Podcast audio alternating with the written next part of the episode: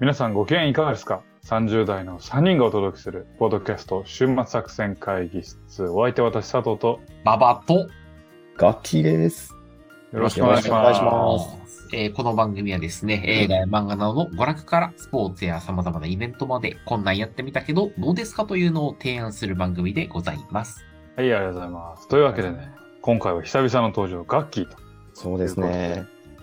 お久しぶりです。お久しぶりです2023年初参加でございますね。いやー、素晴らしいですね。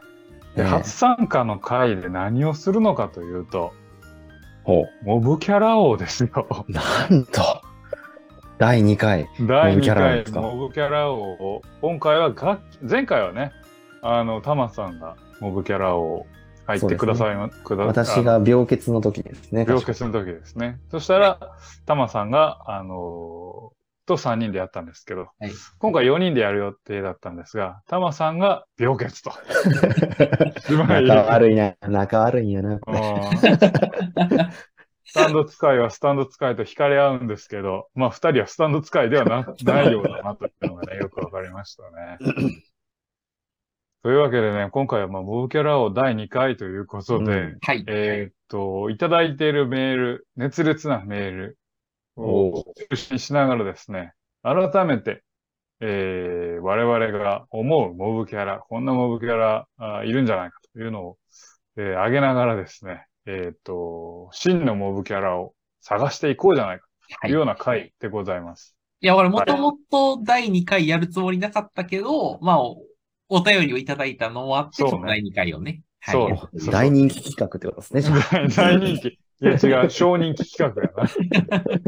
えちなみに第1回のモブキャラ王は、えーっと、馬場さんが、あの、かあ 考えたじゃないあの 考えた馬場さんが提案した、えー漫画悠々白書からですね、はいえーっと、比叡が、えーっと、結界知るかの結界を破ろうとしたときに、それを応援するモブキャラという、はい了解です。はい。第1回のモブキャラをです。果たしてね、第2回のモブキャラは誰になるのかというのをね、ちょっと期待したいなと思いますと。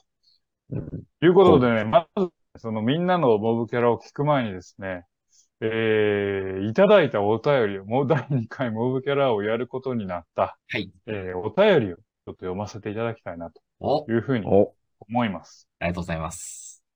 えー、読ませていただきます。えー、こんばんは、シンゴです。えー、シンゴさんですね。リスナーはいのよく聞いていただいているシンゴさん。えー、モブキャラの話、面白かったです。第2弾もやってほしいですね。まあ、この第2弾もやってほしいんですねがあるから第2回をやってるんですけれども、えーっと、で、シンゴさんもね、えーっと、モブキャラをいろいろ、あの、モブキャラを提案していただいてるんで、ちょっとそれを、はいはいあの、読ませていただきたいなと。えー私が印象に残っているモブキャラを挙げるなら、えーまずはジョジョ第1部で、吸血鬼となったディオの前に連れてこられ、私はどうなってもいいからこの子だけは助けてくださいと懇願した赤ちゃんを抱いた若い母親。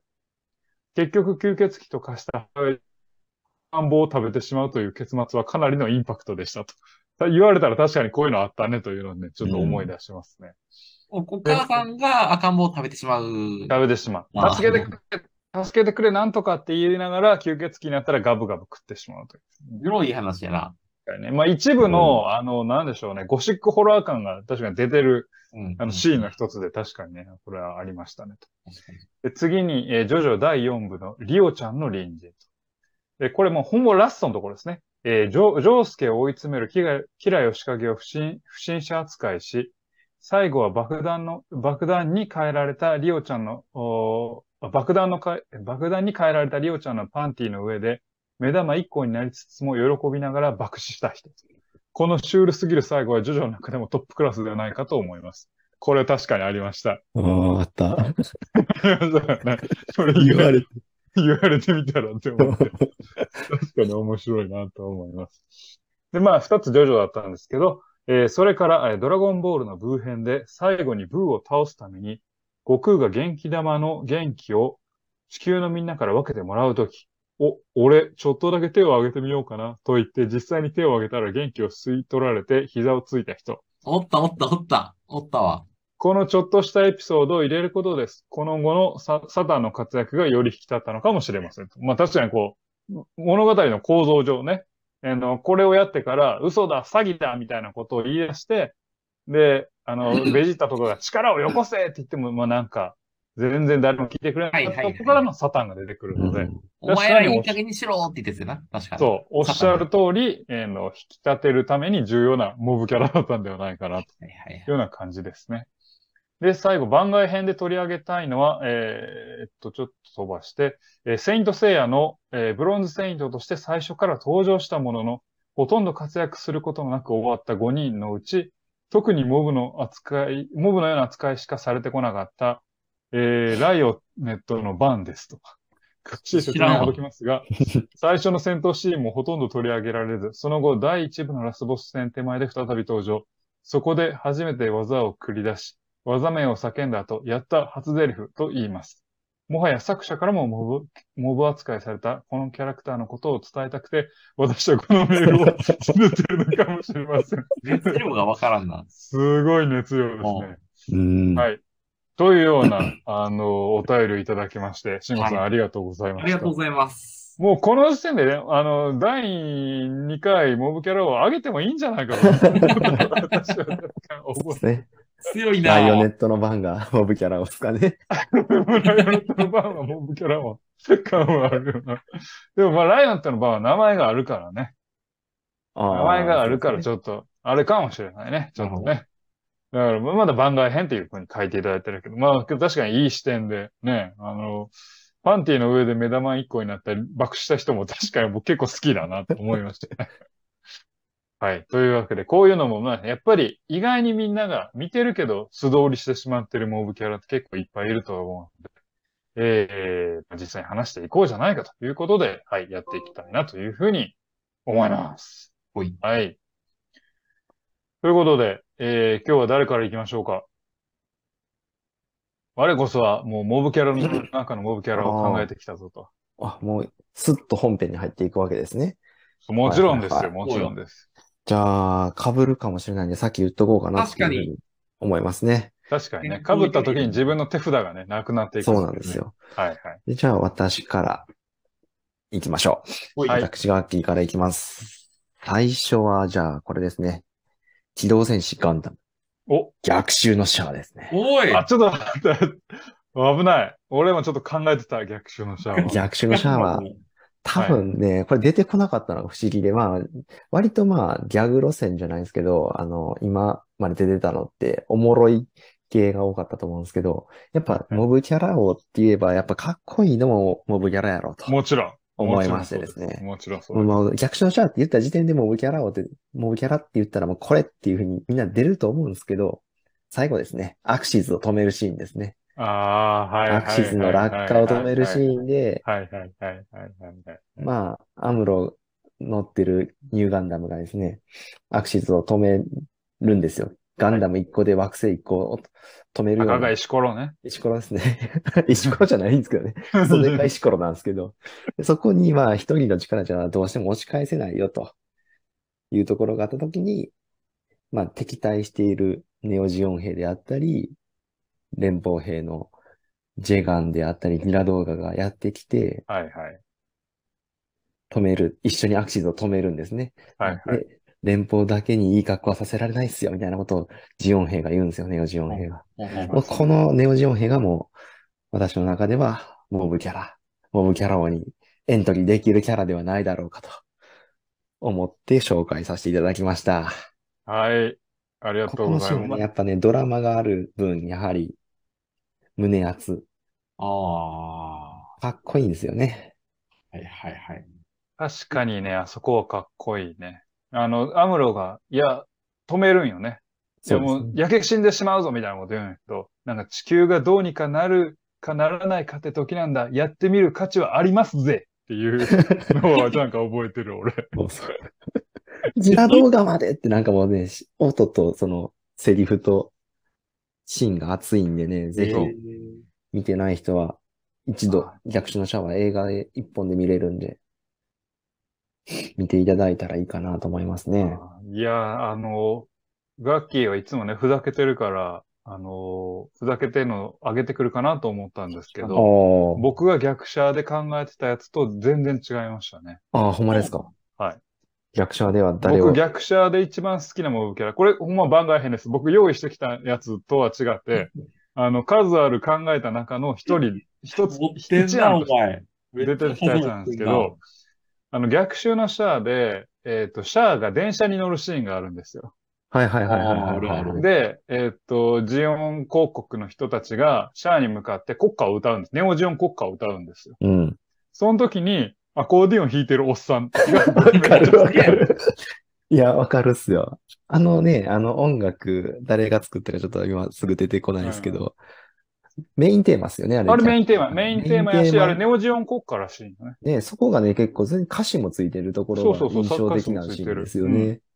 で、あん中ですげえ楽しそうにアコーディオン弾いてるおっさんが俺なんかすげえ頭に残ってて、あれが僕の中では結構好きなモブキャラなんですけど、あの、正直ちょっとネタで、ネタです。はい、ネタですね。ガキのはま、真面目というか、確かにあれ、あ、胸熱くなるよね。ね、あつ、そうですね。っていうので、今回は割とね、いいシーンから撮ってきてますね、私、モブキャラ全体的あーいいですねっていうか、もうそろそろネタ切れなんですけど。いやいや。い第1回がね、結構ふざけてたので、確かに。全然、全然いいと思いそうます。ですね、ザ・モブキャラ全部出てた気しますね。うんう。ん。ああの、アクシズを押し返すところとかで、モブじゃないと意味がないのね。あれ、結局。そうですね、確かにね。うん。結局、アムロとかシャアみたいな天才一人の力じゃなくて、モブみんなの力で共鳴し合うといううん。奇跡を起こすから、うんあれ、モブじゃないと意味がないんですけど、で、結局まあ、アムロ一人の力で押し返すんですけど、みんなね。結局まあそういうね、ご都合主義でやるサイコフレームが共鳴して。はい。はい、わかりました。ありがとうございます。じゃあ次、じゃあ、馬場さんか私かですけど、どっち行きましょうか？じゃあ、佐藤さんから、ぜひ。私行きましょうか。はい。私は、今回は、あるテーマを持って、モブキャラを選びました。おーい。そのテーマとは何かも占い師です。う、占い師？占い師。ほ漫画において、たびたび占い師をモブキャラで出す漫画があるんですよ。あるか？あるんです。占い師いろんな漫画、占い師を。で、その占い師を出すっていうのは、作者にとっては結構な、作者の思いとか、お話の展開を誘導するような情報を出す、結構ご都合なキャラクターなんですけど、なるほど。結構だから飛び道具なんです。うんでもその飛び道具がいいなってなるモブキャラを今回はおー3人用意しました。う。あ一三人ずつ、人も。すごい。一人ずつ準備、あの、お話ししていきたいなと思います。はい。で、一つ目は、ちょっとね、あの、慎吾さんがジョジョを出してきたので、はいやっぱジョジョで対抗するしかないと思って、ジョジョ5部からです。ジョジョ5部の占い師といえば、えーサルディニア島にドッピオがやってきて、一番最初に出会う男なんですよね。ピンとも来てないな。で、サルディニア島にドッピオが、あの、やってきて、占い師に出会うと。で、あの一回2000円、2000円っていう 料金で占いをしてる男なんですけど、おうおうあの、ドッピオの正体に気づくんですよ。なんか、ドッピオの二面性、まあ言うたらディアボロドの二重人格であるっていうことを見抜き、かつ、娘を探しているっていうことまで見抜いてしまうんです。で、あれ、年齢的には 10, 10代の娘がいるなんておかしい。私で自分でもなんか言ってることおかしいぞみたいなことを言って、なんか、ディアボロの核心に迫りすぎたがゆえに、えー、ディアボロに最終的には殺されてしまうんですけど、その過程でディアボロには占い師としては超一流だが、その知恵のために死ぬことになるっていうふうに言われて、あの、死ぬんですね。で、あのーもうさっきも言った通りですね。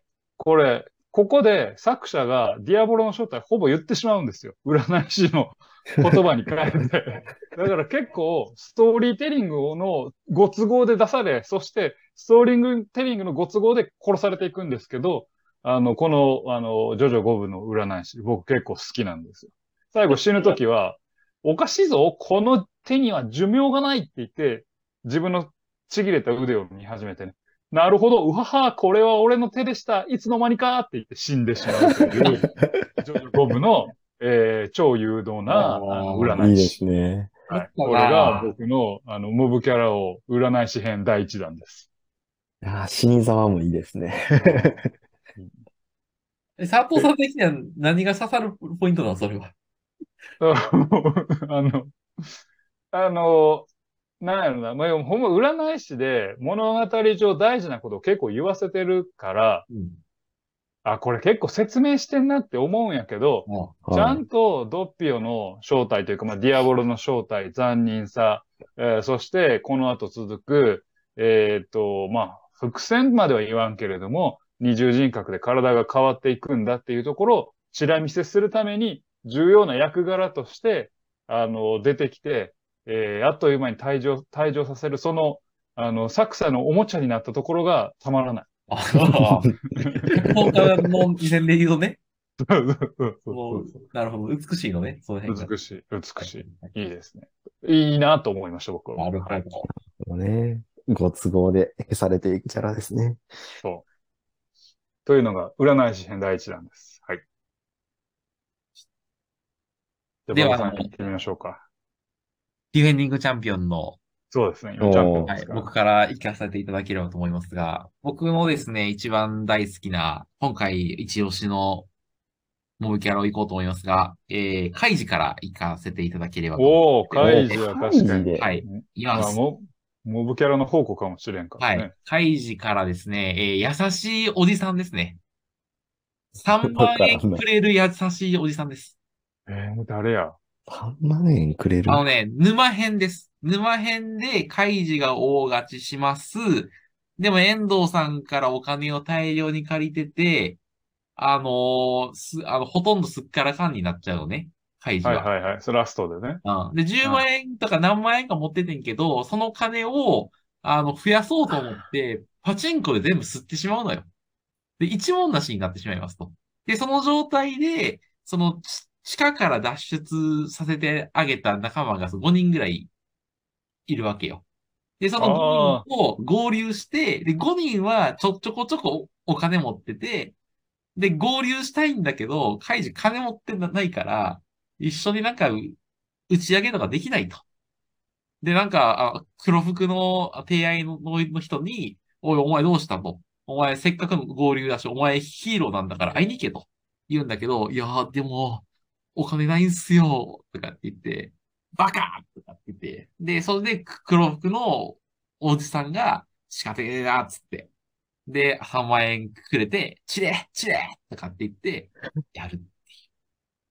あのね、カイジの出てきたキャラの中で、唯一良心的なキャラ。あの確かにね豊先生が初めて書いたよ良心的なキャラと言っていい。俺、あれ好きなんですよね。ラストのとこですよねあ、。そうそうそう。沼編の。はい。あっ確かたな。言われたらあったなと思ったな。でもあの、今24時間、24億、あの、闘争編では優しい人まあまあ出てくるよ。あ、そうか。でも確かに初期はもうみんなな、なんか、いい人は大体死んでいくしな。あ、そうそうそう。周りでいい人は死んでいくし。そう、そう。で、あの、自立してて、うん、よう、あの、唯一、利他的な人は、あの、あの人ぐらいっていう。そうやな。はい。うん。カイジな、そうやな。カイジカイジいっなぱるほどい出てくるけど、割モブと、キャラやとそうやな。そうですね。名前があるけど、モブみたいなやつも結構出てきましたけど。いや、モブじゃないんかもしれないですけどね。安藤とかめっちゃ好きやったんですけどね。安藤、安藤ね。エスポワール編で出てくる安藤。あれはもうモブキャラではないんですよね。そう、名前があるとな。ああ、そうなんですよね。名前があると名前があるのと結構あとすセリフ量多いもんね、あれね。そうですね。モブの定義が難しいな。そうやね、モブの定義も難しいけども、まあ、基本的にまず、あの、名前というか、アイデンティティをほぼ与えられてないけど、妙なアイデンティティがあの浮き立ってるのが、モブ。アイスですモブキャラ多いな本当に、スパイスですね。スパイス、スパイス。物語の。はい、あいいですね。でも。はいやばいな。みんな結構ちゃんと、本当名前なしキャラを出してきてますね。僕も名前なしキャラも次で最後なんですよね。じゃあ2周目行ってみましょうか。はいじゃあ、ガッキーで。じゃあ私はね、あれです。漫画、方針演技から。方針演技、ほうほうほうほうほう懐かしいほう。懐かしいでしょ方針演技。方針演技こそまあ、キャラの名前がいっぱいちゃんとついててっていう漫画やと思うんですけれども、まあ一番私が印象に残ったシーンで、しかも名前なしのモブキャラが出てたんで、ちょっと紹介しようかと思ってます。でそれは、えっ、とね、高天下。高天下。えっ、と、甲虫とか、え、何でしたっけ？あの、何々だっちでしたっけ？ああ、コンテンツ、はい、わかったわかった。はい、あの、わかりますビームサーベルみたいなやつ。ビームサーベル、そうです、そうです。はいはい。っていう口癖の人ですね。ビームサーベル持って。で、えーっと、最後の最後の方に死んじゃうんですよね。高天下。死んじゃうな。うんうん。で、中央と戦って、やられて死ぬんですけど、です。まあ、倒すんですよ、中央、ちゃんと。高天下は。で、ああ、もうこれで、で、高天下自身はなんか、昔の戦いで負った傷をずっと隠しながらやってて、まあ、寿命ももうそろそろ短いんちゃうか、みたいなことな感じだったんですけど、まあ、ちゃんと親父の復讐を果たしたというか、まあ、親父を超えるための戦いをして、目的を達したと。うんよしよしっていう感じで、じゃあもうこれで私は引退やな、みたいなことを言いな、な感じで追ったところを、中央の普通の兵隊に後ろからぐさって剣で刺されちゃうんですよ。うん。で、その、兵隊が、ああ、私は中央様のために、みたいな感じで、ぐさって刺してるだけなんですけど、まあその兵隊が、モブキャラ王に推薦したいなと思います。まずポイントというのは、はいはい、ポイント。やはりね、主要キャラを倒してしまったというところ。なるほどね。なるほどね。モブキャラがね。人生を終わらした。そう、その後の後天下のセリフが、あ、まさかこんな最後は全く想像してなかったみたいなことを言うんですよね。っ はいはいはい。ていうところでね、ちょっとね、面白い、面白いというかまあ、なんやろな。まあ印象に、私自身の印象に残っているっていうところがまあ一つポイントですね。で、もう一個がまあセリフですね。もう雑魚キャラらしいセリフうん。おー、私は、みたいなところが、中央様のために、みたいな感じのところのセリフ、この、あいかにも小物感丸出しのところっていうのがまあ、愛されるポイントなのかなと。愛される。誰に多や分あれですね、高天下の女性ファンがめっちゃ多かったキャラなんで。多いな、多いな。うん、このクソモブキャラがって思ってる女の人は多かったんじゃないかなと当時あ思いあますが女性。ファンが多いキャラをしょうもないやつがが殺すっていう、ちょっと構図ですかね。そうですねザ。バーミロ的な。ザバーになってわけでもないんですけど、作者の悪意やな。悪意もあるんかなはいはいはい確かに。なんかそうなんですよね。史実の話を元にしてたら、高天下もっと前段階で死んでるはずのキャラなんですあよあ、。そうなんや。ずっと生かしてて、なんかあの、へ何でしょう、超高名戦で死んでるぐらいのキャラのはずなんですよね、本来は。ーはいはい。でもずっと生きてて生きてて、あれ、話と筋と違うやんけ、みたいな感じで、行ったら、ラストバトルの直前でも、リタイアという扱いになっちゃったって感じですね。あんまりピンとこないですかね、方針演技は。いや、俺前回読んでんねんけど、細かいところちょっと忘れてしまったな。うーん、まあそういう漫画も多いですよね。うん。なんか、最初の方めっちゃ覚えてんねんけどな、なんか、途中から、あの、深海大戦、あ、旋海大戦のあたりからなんか忘れてしまったな。一気に登場人物出てきて、全部名前ついてるし、そうな。あの、パオペイとか覚えてる、なんかな、重力を操るなんか丸いパオペイあったやんか。あれめっちゃ好きやった記憶がある。あーな、誰かが、えースーパーパワーペイの一つでスーパー。パオペイのうん一つ。まあ、あと、さ最後、あの、主人公が強くなりすぎるからな。ああ、話としては。ああでもなんかあの、最後の最後、ジョカ様が使うパワーペイとかも、作者もよくわからないスーパーパワーペイなのであるみたいな。因果を操るかなんかやったかな。なんかそんな。懐かしいなうんうんそうですねああいいですね。けど、ほしそういう懐かし漫画から出してくるのすごい大事だと思いいね、ます確かにね。。うんうっていうとこですね。ん。なるほど、なるほど。じゃあ、高天下を殺した、えー、えっ、と刺した、中央に使えてた兵隊っていうとこ隊ですね。はい。ありがとうございます。じゃあ、順番的にはじゃあ私行きますね。はい。で、私、有能占い師編に。でお、この占い師、今から挙げる占い師は、まあ、もうこの作者というか、この作品の伏線の張り方がうまいので、えっと、めちゃくちゃ生きてるんですよね。最後まで。この占い師の一言が。まあ、最後までというか、あの、中盤の大事なところまで。あの、だからこれはすごい生き生きとした占い師で、占い師ですというキャラクターです。えー、寄生獣で出てきた占い師のおばさおったっけ、そんなやつ。銃か。ん。で、あこれじゃあちょっと状況を説明するときに、あの、えーじょあの、内容を説明する前に状況を説明すると、えー、新一が、あ、主人公新一がね、えーっと、まあ、胸、一回刺されて、お母さんを、あの、パラサイトに殺されて、で、パラサイトに乗っ取られたお母さんに殺されて、右の一部と同化して、で、えーお母さんの仇を撃ったという、その後ぐらいの時系列的には。はあ、はあはあはあ、なって。で、占い師と出会うところなんですけど、突然道を歩いてる新一に、あなた今胸に穴開いてるでしょって言うんよ。占い師が。おおおばさんが。うんああ、おばさんも占い師のおばさんが。そう。で、結構これ確信をついてて、えーっと、まあ、主人公の胸に当然傷はあるし、えーここの状況で、ちょっと新一が人間性を、右と動かして人間性を失いつつあるといううんところでもある。なるほど。で、えっ、と、なんとなくその確信を得た言葉に、ちょっと気になった新一が、そのおは、占い師のおばさんに話を聞こうとして、あなたの胸の、あ胸に穴を開けた相手にもう一度会うの。会って話して、何もかもスッキリさせてる、させることよって、占い師のおばさんはアドバイスするんよ。うん。で、そこから、新一は、えー結果的にその、パラサイトに乗っ取られたお母さんもすでに殺してるから、すげえドヤ顔で、その相手なら殺したよって言うんよ。うんで、その後のおばさんの顔がもう超最高なんですよ。はぁみたいな。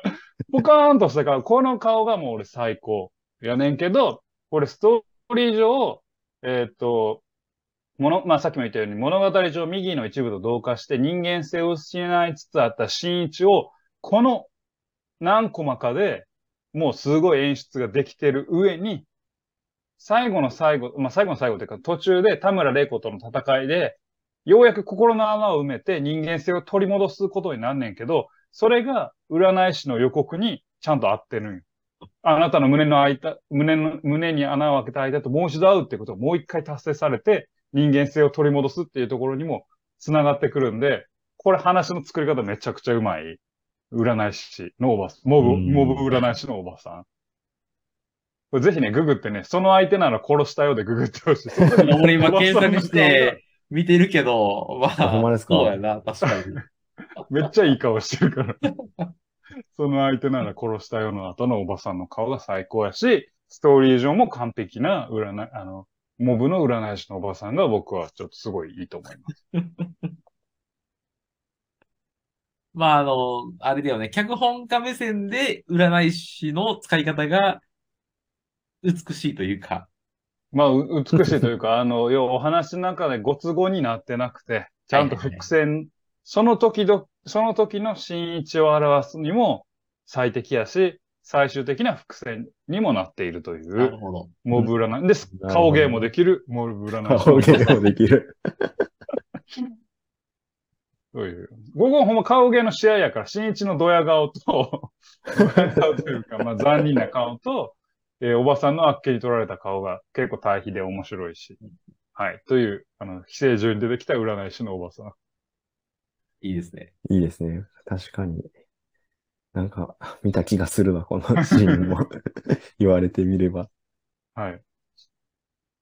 じゃあ次、馬場さん行ってみましょうか。僕ちょっとですね、次の人、名前があるんですよ。あ、まあまあまあ、でがも別に、まあ厳密ではないからね。は 我々のルールは。でですね、一コマだけ名前が表示されてて、あ俺の記憶してるか限り誰からも名前を呼ばれてないんですけど、はい。あの、こういう人だっていうので、名前を呼ばれたことがある、ココマがあるっていう人なんですけど、えっとですね、はい H2 から、あ、あまた H2 出てきた。前もなんかで H2 出てきたけど。はい。僕あの H2 やっぱ好き好きなんですけど、はいは H2 いのモブキャラで、あの、いいなって思うのがですね、えっと、石本豊さんというですね、人がいるんですね。はい。だグからちょっと、ぜひ検索いただきたいんですけど、H2 とい、あの、H- H2 石本豊で、ね、もしかしたらこれ誰か知ってる方がいるかもしれないんですけど、この人ですね、明和第一高校という、あの、立花くん？立花秀夫くんっていうあの、ライバルのバッターがいるじゃないですか。で、そのバッターがいる高校のエースピッチャーなんですよ。ライバル高校のエースピッチャーなんですけど、マジで存在感がないんですよ。で、えっと、ちょっとピッチャーなんだけど、太いんですよ、体格が。で、ちょっとこのすごいキャラ特性があって、なんかですね、あの、もともと中学時代強肩のキャッチャーだったんだけど、他人の目線が集中すると貧血を起こす体質があり、その体質を改善するために逆療法としてピッチャーに転向すると。なるほど。っていう、その、大きなストーリーを持って、あの、いて、で、すごいいいピッチャーに最後となるっていうストーリーがあるんだけど、あの、なんていうの、作品ではほとんど扱われないっていうのがありまして、俺、あの、この、なんていうんですかね、あの、戦火戦でも、あの、ほとんど打たれないんですよ。あの、はい。だからすごいいいピッチャーなんだけど、なんか、いまいち活躍しないっていうか、あの、引っ張ってもらえないっていうのが、ちょ、俺はもっとこれは評価したいんですけどね、みたいなので、ちょっと今日、同情票が入ったんや。皆さんに評、皆さんに知ってほしいと。知ってほしいキャラとしてねあ、まあ、こう、知ってほしいキャラ、知ってほしいものキャラなんや はい。なるほどね。なるほど。えー、全然俺全然、僕かった H2 の全部読んでるけど、もう全然覚えてないな。こんなんいたんや。木本豊はちょっと、あの、ライバル高校のエースなんで、本来もっとフューチャーされるはずなんだよね。えー確かにね、はいライバル校だったら、深掘りしてもいいのにうん、全く、あ、でもストーリーはちゃんとあるんですね、その人のやつはある、そうそう、ストーリーはあるんだけど。っていう。なるほど。なるほどね。なんかはい、こういうのもいたんだ。えあのえーまあでも、明和はあれよね。立花くんのところですね。明和第一高校、はい。いや、もうそれは立花くんの話になるもんね。そうなんだよね。えーなるほど。はい。というのが、私のはい。2番手でございました。わかりました。あいや、あとガッキーかな？?3 週目とうござい。ます。3週目か。あ、3週目もね、もうほんまに全然用意してないんですよね、3週目。あ、じゃあもう3週目あある人だけにするか。そうしましょうか。はいいいですか？じゃあ私、占い師のラストですおね。前占い師しか今日、え、今日もしかして全部占い師なの？そうです。僕コンセプト占い師です。今日は。今日のコンセプトは占らでも縛りがあるのに、い。もう、なのに占い師縛り占い師縛りでいきモ。ブキャラで占い師。俺もモブキャラで占い師。今占い師キャラでいいやん、もうそれ。いやいやいや。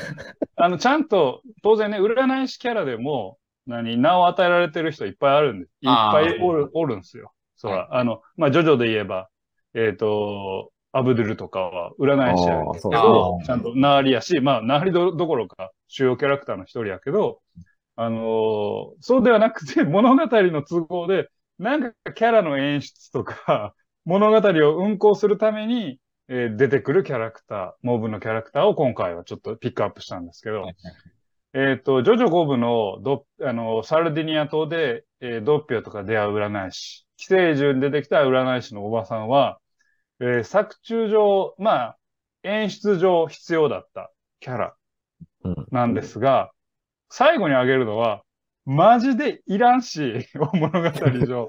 マジでいらんし、なんやったら多分、あのなんか、む、無駄というか、あの、本当にモブです。モブのキャラ。ほで、多分言っても二人もわ覚えてないと思うし、あのー覚えてないと思うんですけど、えー漫画北斗の剣から出していきたいと思北います。で、斗の剣。そもそも、そもそもこの人が出てくるのが、北斗の剣って大きく言うと、あのラオウと戦うような、まあ要は日本が舞台、まあ日本って言わないけど、日本が舞台のところと、修羅の国編っていう、まあ中国とおぼしき大陸が、あの、舞台のお話。まあ、あの、大きく二つだと思われてんねんけど、原作は修羅の国編の後に、ちょろちょろっと何話かエピソードがあるんですよ。うんあの、ケンシロウと、まあ、リンとバットと、まあ、あと、まあ、ちょ、ちょろっとサブエピソードみたいな。で、そのサブエピソードってみんなほとんど覚えてなくて、そこに出てくるキャラクターの一人なんですけど、おで、えっと、まあ、ある時、まあ、その北斗の県、サバ国というところに行くんですけど、で、そのサバ国っていうのは、あの、めちゃくちゃいい王様、アサムといういい王様がいるんですよ。うん。で、そのアサムの元に、まあ、子供が3人できたと。男の子が3人できたと。うん。で、カイ、ブコウ、サトラという3人の男の子ができたと。うん。で、えっ、と、ある、アサムの、まあ、えっ、と、部下である、なんか占い師みたいなやつが、アサムに、あの、進言するで、この3人、いずれは仲違いして、あなたが作った国を無茶苦茶にすると。なので、早めにもう後継者を決めて、残りの2人はもう殺す、殺す方がいいだろううん。というふうに進言をするんよね。うんしたら、もう次のコマでは、アサムが怒って、占い師は真っ二つにされてるんですよ。北欧といえど、父だーと言って、真っ二つにされてるんです。ああ。で、ただ、結局この三人のせいで実際に国難が訪れるので予言は当たってるんですよ。ああ、なるほおーで、アサムはめちゃくちゃいい王様なのよ。めちゃくちゃいい王様なのに、この時だけ感情に任せて占い師真っ二つにするっていう、哀れな占い師。しかも占いは当たってるという、このサバ国の占い師を俺はモブキャラにあげたい。ど。何のフェチズムなん、それは。で 今回占い師を探す中で見つかった、見つかったというか、おったと思って、おったおったこいつと思って。画像を見たけど全くわかんないですね。北斗全部読んでんのにわからんですね。このね、あの、まあ、画像検索していただいたら、アサムが真っ二つにするコマ、めちゃくちゃ面白いから、ちょっとね。二つにしてるコマ他にもそうですね。そのセリフ言ってるシーンもありましたけど。これね、めちゃくちゃ、うんめちゃくちゃいいシーンなので、あの、お話の、まあ、これもね、言ったら、お、占い師は正しい未来を当ててて、そうなる未来を言進言してるわけで、お話はこういうふうに進んでいくよっていうのを、えー作者に、あ、読者にちらっと匂わせているという役割はあるかもしれんけど、前後、まあいい王様なのに、劇場のままに真っ二つにするっていうコマが僕も大好きなので。あの、アサム。あげたい。ギャップもあアサムの、あサバ国の占い師をあげたいなと思います。はい。どうでしょう？馬場さん最後ありますか ?3 人いや。僕ですね、実はもうないじゃないんですけど、あの、なんかのオープニングの時に、ちょっとちらっと言ってしまったんですけど、どうしても、あの、カブト防具の話がしたくてですね、カブト防具な。はいはいはいはい。カブト防具、ちょっとこのポッドキャストで俺何回も言ってるんですけど、ぜひちょっと見てほしいんですよ、カブト防具。今見ても面白い、30になっても面白いんですよね。は で、えっと、第43話でですね、あの出てくる社長がいるんですよ。僕その社長がほんと好きで、あのーなんかあの、なんていうの、えっと、すごい真っ当なことを言った後、俺はどっちでもいいけどっていう必ず語尾をつけるんですよ。あの、普通さ、あの、なんかあの、会社に来た時は礼儀正しくするもんじゃ、なんじゃ、なんじゃないの？って言った後に、まあ俺はどっちでもいいけどっていうのを必ず言うのね。で、俺多分これ、下手したら流行んちゃうかなと思って、あの今、知らんけどって流行ってるやん。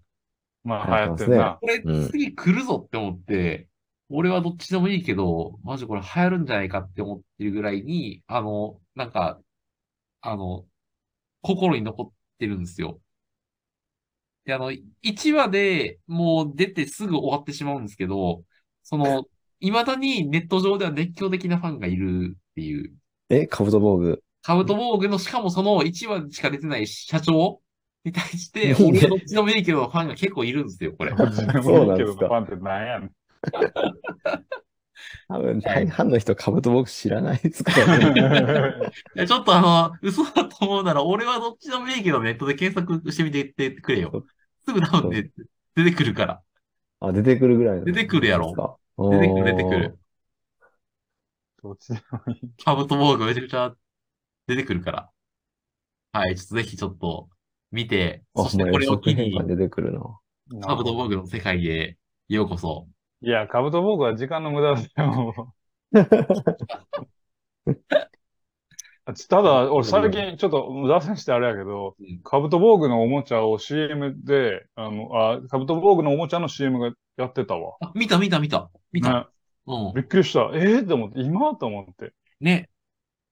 え？あ、今やってる？今売ってるんですか？今売ってんもうねん。CM やってた。うん。え、どういうことですか？まだずっと、え、え販売売ってる？んしてるちゃう？なんかえー続いてるってことですミニ四駆的なかそう。ミニ四駆的なポジションで、う売ろうとしている勢力があるね。これカブトボーグってな、なんなんですか？もともと。コロコロかなんかなんですか？いや、ただ、おもちゃを売りたくてやってたアニメでしょ。そう、レッツゴーみたいに、ミミニ四駆を売るためのレッツゴーみたいな感じで、まあ、じゃあ販売元が、あ、タカラトミーか。あ、そう、カブトボーグ売ろうと思って、そのアニメを作ったんだけど、あまりの内容に地上波で放送することを拒否されて、衛星放送でしか 放送できなくなったっていう。うわら、すごいですね。熱狂的ファンがここにいたとは。はい。ここに私、熱狂的ファンがいます。はい。ぜひちょっと見てほしい。ちなみにあれですね、このどっちでもいい人は、あれなんやな。一応名前あんねんな。名前一応あるんだよ。村正彦で、しかも、えー声優津田健やん。津田健次郎さんやんか。そう。あの、今遊戯王の海馬海の馬はい。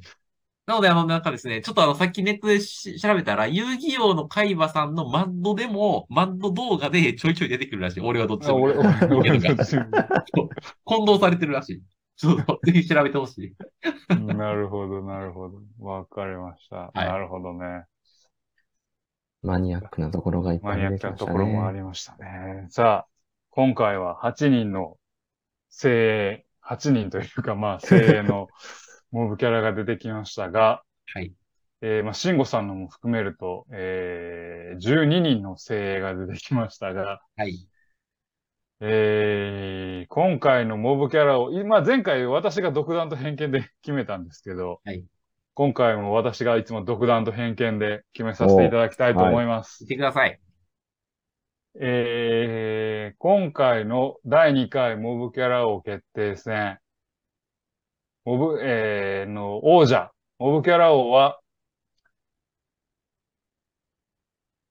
パンティの上で目玉1個になりつつも喜びを、喜びながら爆死したリオちゃんの隣人にしたいと思います。シンゴさんのやつね。ジンゴさんの、ちょっと、これが面白かったな。いや、ライオネットの番もいいねんけど、ライオネットの番は、まあ、名前があるし、あの、やった初台詞はもう作者からもモブ扱いは、まあちょっと、まあもうネネタ、はネタになりすぎてるかなと思いま、思いはいましたよ。はいはいはいはい。リオちゃんの隣人。ちょっとね、あの、ドラゴンボールのブー編で手挙げる人も俺ちょっと気になってんけど、まあちょっとね、あれですね。というのが、あれでしたね。あの、まあもちろん、ふ真面目に考えれば、あの、モブキャラ王は、逆襲のシャアで、あの、アクシズを押すモブ兵士。まあ、そっちがモブ、モブキャラ王のような気もすんねんけれども、好きだわ、それ。目玉一個ね、そうん。目玉一個で、喜びを、喜びながら爆死した人は、なんか、いいなと思いましたね。なんか、漫画表現として、ちょっと次のステージ行ってんなと思う。であの、えー、リオちゃんの隣人は、えっ、と、第2回モブキャラ王で、えー審査員特別賞が、えー逆者の アクシズを押し返す、えー兵士というふうにさせていただきたいなというふうに思います。おめでとうございます。おめでとうございます。というわけでね、モブキャラを。まだね、まだいるよ、モブキャラ。いやいまだやいや、まあ、気づいてないだだけでいるよ。読み直さなあかんのが多いっすよ。そうそうそうパッと思いつくのはやっぱ名前付きキャラっすよ。まあ確かにね。ねディフェンスに定評のある池上とか、パッと出てきましたけど、名前あるやんっていうふうに思いましたしね。まあ、ディフェンスに定評のある気が そうだな。もう定評のあるは本当に、あの、すごい、あれ流行ったな。スラムダンクの時にね。まあまあ、そんな中でね、あの、やっぱりこう、漫画、アニメの中で、いろいろ、ちょっと彩りを添えるキャラクター、モブキャラ、あの、いると思うんでね。まあ、モブキャラとして、誰かの人生を生きてる我々が、そういうモブキャラに光を当てていこうというのがこの回なので、次回第3回に向けて、我々はね、漫画読むとき、アニメを見るとき、まあ、ないし映画を見るときにおいても、えー、モブキャラをね、あの探していきたいなと思います。そして、第3回でも、また光を当てたいなというふうに思います。はい、次はちょっと縛りを変えて、実写映画とかね、そういうのにちょっとああ。変えていければ、なるほど。はい、はい。洋画とかね、ターミネーター2に出てくるモブキャラとかね。例えば、例えばやけど、あの、ターミネーター2に出てくるモブキャラは、モブキャラと言えるかわかんないけど、二人見てるよな、ターミネーター2見てると思うからあ見てますれへんけよ。ど見、てるけど。あの覚えてないけど。うんえーっとね、サラ・コナーが監視、えー捕まっている、えー精神病院あに出てきて、T 線型に最初に殺される警備員。あの、自販機で、えーっと、なんかカップコーヒー買うんよね。で、そのカップコーヒーにトランプの柄がある。で、そのトランプの柄をパーって見て、フフフルハウスだって言って、その後殺されるんや。あの警備員、僕大好きです。わからんもん。マジか。マジか共感。ができないのよ。共感が。ぜひね、ちょっとそういう、またいろんなモブキャラにね、ね手を広げていきたいなと思いますんでね。はい。ぜひまた第3回、まああるの、まあ、まあ期待しておいてください。いつか、いつかやりたいと思います。はい第3回モブキャラ。次こそは4人で、ね、やりたいなと思います。うん。はい。というわけでございます。というわけでお送りしてまいりました。えー、ポッドキャスト週末作戦会議、本日はこれにて開き、焼き。お相手は私、佐藤と、ラバーと、楽器でした。また聞いてください。さようならさようならさよなら。